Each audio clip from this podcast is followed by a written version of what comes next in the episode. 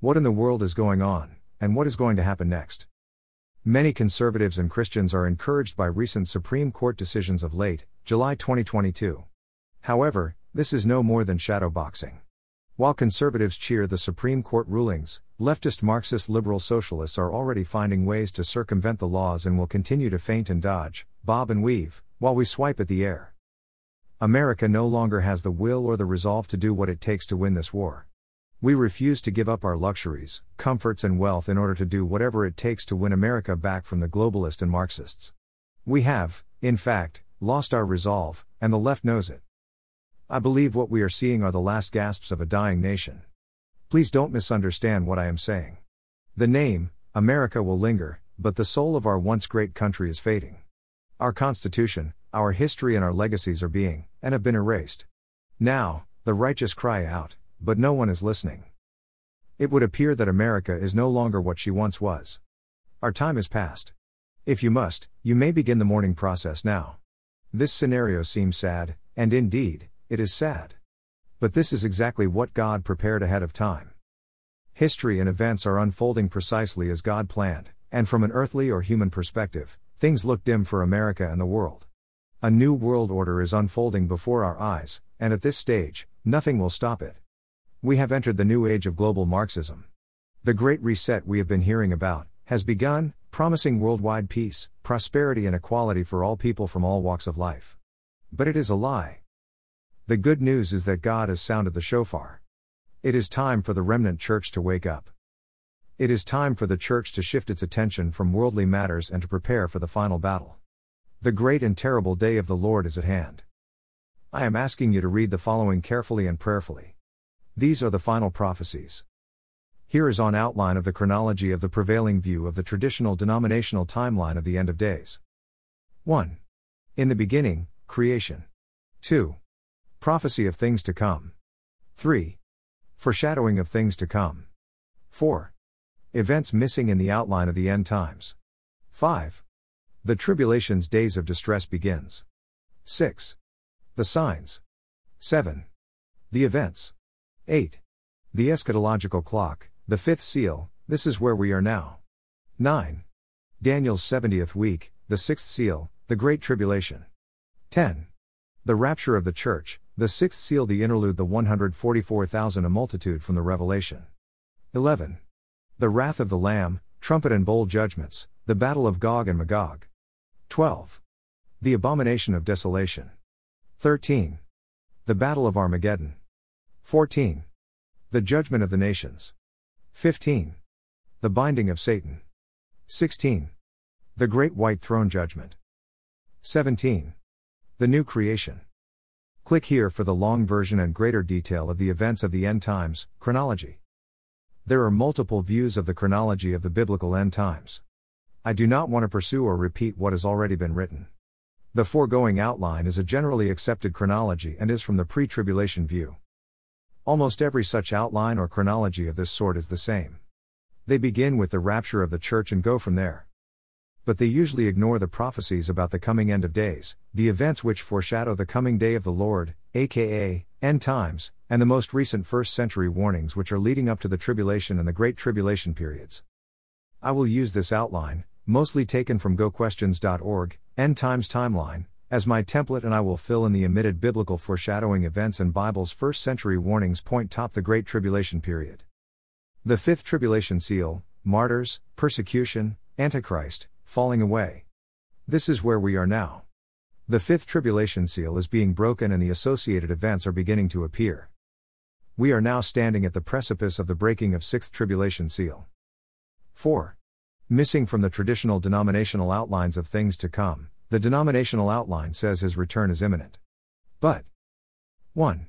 Second Thessalonians two three, let no one in any way deceive you, four. It will not come unless the apostasy comes first, and the man of lawlessness is revealed, the son of destruction. There are two events that must take place before the day of the Lord can come. First, the apostasy must come. Second, the man of lawlessness must be revealed. two.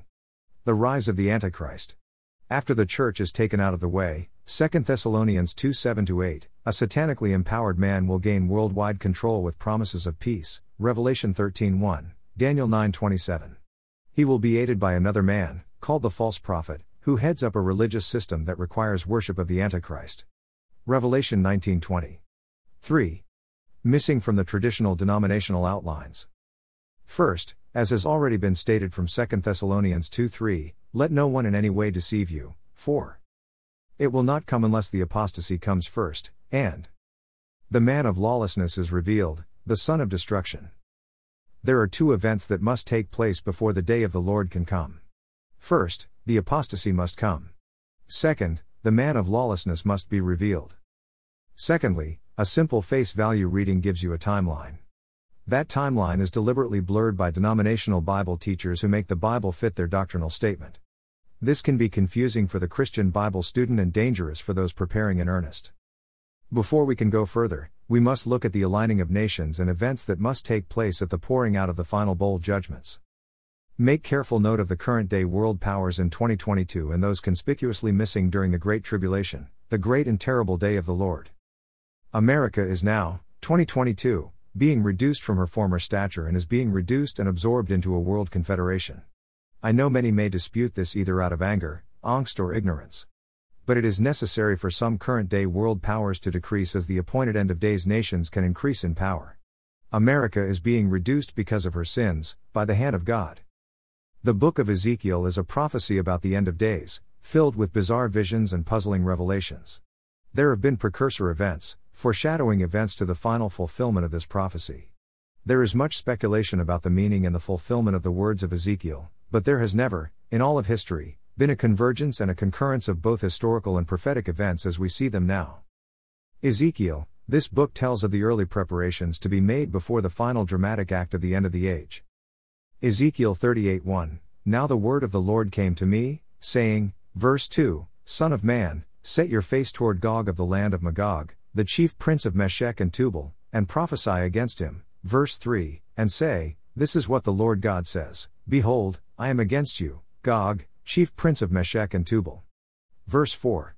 So, I will turn you around and put hooks into your jaws, and I will bring you out, and all your army, horses and horsemen, all of them magnificently dressed, a great contingent with shield and buckler, all of them wielding swords, verse five. Persia, Cush, and Put with them, all of them with buckler and helmet, verse six.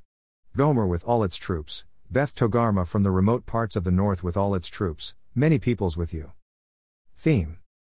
Ezekiel the priest assures his fellow Jews, through this prophecy, that God will one day return them to Jerusalem and restore the temple. The Jews were restored to Israel in nineteen forty-eight. The temple is yet to be rebuilt, but that day is drawing near. Beneath the surface and you'll find timeless lessons about God and His relationship with you. He'd rather forgive you than judge you. He remains faithful even if you don't. He can use anything, even something bad, to accomplish His greater good. Ezekiel wrote this book to the Israelites living in exile. They needed to know that the God of Israel was God even in pagan Babylon. Ezekiel warned the people that their idolatry would be judged. Later, after Jerusalem's destruction, he wrote to encourage them that God would bring them back to Judah and Jerusalem. Excerpt from Bible Gateway dot com. Author, Ezekiel. Timeline, between five ninety-three to five seventy-one B C. Genre, allegory, autobiography, narrative, oracles, poetry, prophecy. Original language, Hebrew. Audience, Jews who were taken captive to Babylonia in five ninety-seven B C. Who are the players? Gog, Gog and Magog appear in the Hebrew Bible and the Quran as individuals, tribes, or lands. In Ezekiel thirty-eight, Gog is an individual and Magog is his land. In Genesis ten, Magog is a man and eponymous ancestor of a nation, but no Gog is mentioned, and centuries later Jewish tradition changed Ezekiel's Gog from Magog into Gog and Magog. The Gog prophecy is meant to be fulfilled at the approach of what is called the end of days, but not necessarily the end of the world. Jewish eschatology viewed Gog and Magog as enemies to be defeated by the Messiah, which would usher in the age of the Messiah. Christianity's interpretation is more starkly apocalyptic, making Gog and Magog, here indicating nations rather than individuals, allies of Satan against God at the end of the millennium, as described in the book of Revelation. From Wikipedia. Meshech, Tubal, Meshech, also spelled Meshech, and Tubal were sons of Japheth, one of the three sons of Noah who survived the flood with him, Genesis ten one to two. Meshech, whose name means long, tall, or drawn out by force, is the sixth son of Japheth. The land of Meshech is closely associated with that of Tubal, especially in a prophecy of Ezekiel. The region of Meshech is often identified as being north of the Black Sea, southern Russia and Ukraine and possibly the Republic of Georgia, and Tubal as an area in central Turkey. The land of Meshech is used in Psalm one twenty-five as a generic reference to barbarous regions where those who hate peace live, verse six. The lands where Meshech's and Tubal's descendants settled figure significantly in some prophecies of Ezekiel, and it is in that book where they are mentioned most. In the prophecy of Ezekiel thirty-eight, Meshech and Tubal are ruled by Gog, a prince over those territories. The word of the Lord came to me, Son of man, set your face toward Gog, of the land of Magog, the chief prince of Meshech and Tubal, and prophesy against him and say, Thus says the Lord God, Behold, I am against you, O Gog, chief prince of Meshech and Tubal, Ezekiel thirty-eight one to three. Ezekiel repeats God's words of judgment against the descendants of the two sons of Japheth when he prophesies that God will defeat them in a war against Israel, Ezekiel thirty-nine one to five. Many biblical scholars equate the land of Gog in Ezekiel's prophecies with Russia, who will attack Israel from the far north, Ezekiel thirty-eight fifteen. Meshech and Tubal could be two of the many nations joining Russia in their invasion of Israel, verse six. The advance of the alliance involving Meshech and Tubal will be like a cloud covering the land, Ezekiel thirty-eight nine. Some commentators believe this war, often called the Battle of Gog and Magog, will be one of the events leading up to the end times tribulation. Others believe it will occur close to the midpoint of the tribulation, since Israel will feel secure at the time, dwelling without walls, and having neither bars nor gates, verse eleven. God will defeat this powerful alliance, Ezekiel thirty-eight twenty-two, to reveal his greatness to all the world, verse twenty-three, and restore the people of Israel to a right relationship with himself, Ezekiel thirty-nine twenty-one to twenty-nine. Meshech and Tubal, despite the strength of their numbers and help of their allies, will fall. Got questions dot org. Cush, the kingdom of Cush, Assyrian, was an ancient kingdom in Nubia, centered along the Nile Valley in what is now northern Sudan and southern Egypt. Put, Phut or Put is the third son of Ham, one of the sons of Noah, in the biblical table of nations, Genesis ten six, First Chronicles one eight. The name Put, or Phut, is used in the Bible for ancient Libya, but a few scholars propose the land of Put known from ancient Egyptian annals.